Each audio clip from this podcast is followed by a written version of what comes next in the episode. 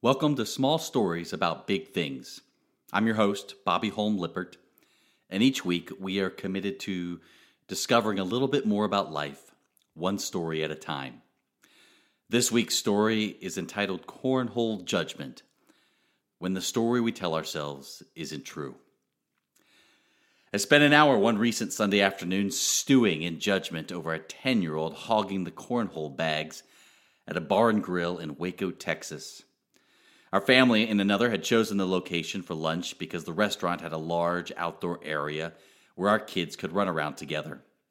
When we arrived to see a cornhole setup, I thought, perfect. My seven year old and I have been enjoying some special bonding over cornhole in recent days, and I knew it would be a blast to keep the momentum going. He sensed it too, because it wasn't long before he was peeking over at the cornhole boards himself. Neither of us, however, walked up to the area where the cornhole boards were set out because a couple of kids were already playing. The boy was probably 10, the girl about 8, and they were soaking in all the surprising joy of tossing old bags at a hole. Which was fine until 10 minutes went by, and then 20, and then a half hour. Weren't these kids going to give someone else a turn? True. A more adult version of Bobby could have just gone over and asked, May my son and I have the next turn? Instead, I stared and stewed while my son ran around with his friends in another part of the outdoor area. In my stewing, I began to note how both children were dressed a good tick or two above bar and grill attire. Spoiled. I said to myself a little more readily than I would like to admit. And how are they so unaware that maybe other children may want to turn? This internal thought, of course, reinforced my spoiled assessment of them. Eventually, the girl left to play elsewhere, but the boy kept at it. Toss, toss, toss. Quickly retrieve. Repeat. I think he knows. I yell whispered over to my wife. I, I think that boy is purposely moving quickly between the cornhole boards to gather the bags so that we don't get them.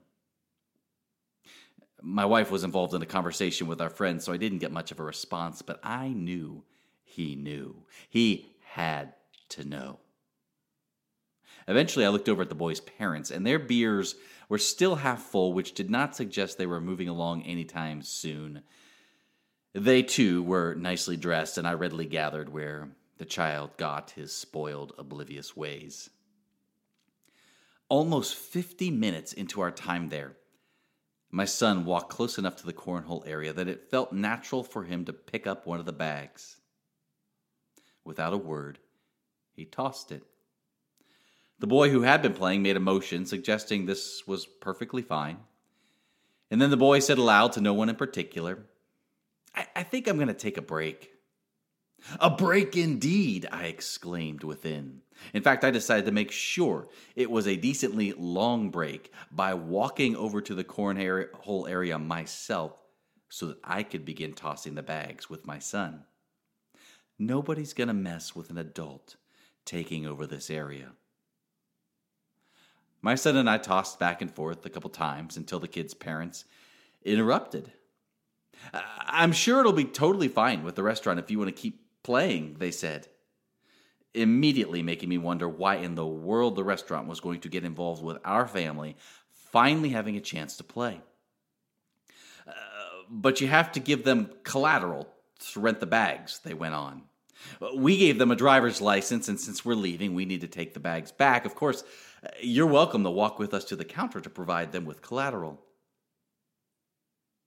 I felt myself take a step back and if it had been possible, I would have stepped into the recesses of complete oblivion. The step was accompanied by an embarrassment filled heat rising within. This really had been their turn. The entire judgment filled time. Eventually, I muttered, Oh, I'm so sorry.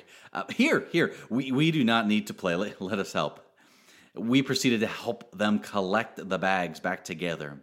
And though they knew nothing of my inner mon- monologue, I felt so ashamed that I simply couldn't join them at the counter to rent the bags for myself. Once the couple finished returning the bags, one of them walked up to our table and kindly inquired, Are, are you all local? No, we're in Georgetown, my wife replied. Love Georgetown, the parent responded enthusiastically. Well, nice to have you here today. Bye. It never ceases to amaze me how little we know about what we see. I saw a selfish, spoiled child. I saw entitled parents. I saw cornhole joy hoarded and stolen from my child. Honestly, the inner monologue was next level ridiculous. Not only because I was unaware of the situation, it really was their turn, but also because my judgment clouded me from seeing other very sane interpretations. Like maybe they were dressed up because they'd been to church that day. And I showed no inclination to act like an adult and simply inquire about joining in. Which meant I left the restaurant exhausted, not because my children had a lot of extra energy to run off or even because the day had already been full, but because I wasted a ton of mental energy on a story that wasn't true, and one I had not been willing to do a thing about.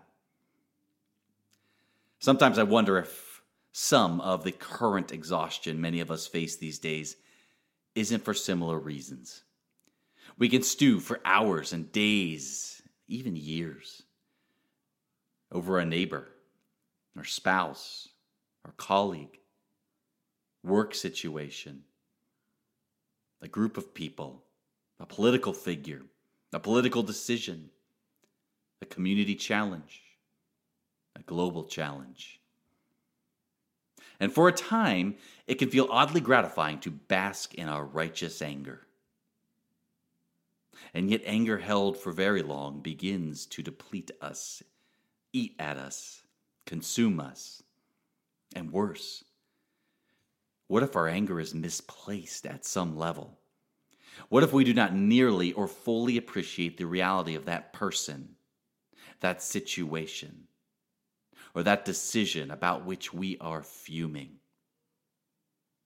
What if our stewing is clouding us from seeing some other very sane possibilities for why someone is doing or saying that? To be sure, there are times when our stewing is at least partially justified, maybe more. But even so, what are we going to do about it? Many of us spew our frustrations, our judgments, our anger in gossip, social media posts, via a constant internal monologue, which is really just turning a flame of judgment into a campfire and then a bonfire. And that becomes a forest fire. At which point the damage really does become incalculable. Another route? Take a deep breath and risk changing the story for good. And true, you may walk right up to the nicely dressed child and his nicely dressed parents, and you may request to play along with them in the kindest, most sincere voice you have. And they may still say no. They may prove jerks or not. Either way, their reaction cannot be controlled. Fundamentally, we can only ever control our own actions and reactions. Fortunately, we usually have more agency, choice, and power than we're prone to let ourselves believe. Is there anything in life calling you to set aside the stewing and spewing and see about a new possibility? a different trajectory for the story. Anything within prepared to discover that there might be more to a situation or a challenge or a problem than you first knew about? Is there anything within prepared to discover that maybe we've been telling ourselves a story that isn't true? Because here's the basic truth we can stand up and act. And humbleness is the birthplace of growth. And there is a kind of surprising joy known when tossing that old wisdom at a new problem. Thank you for listening to the latest story from Small Stories about Big Things.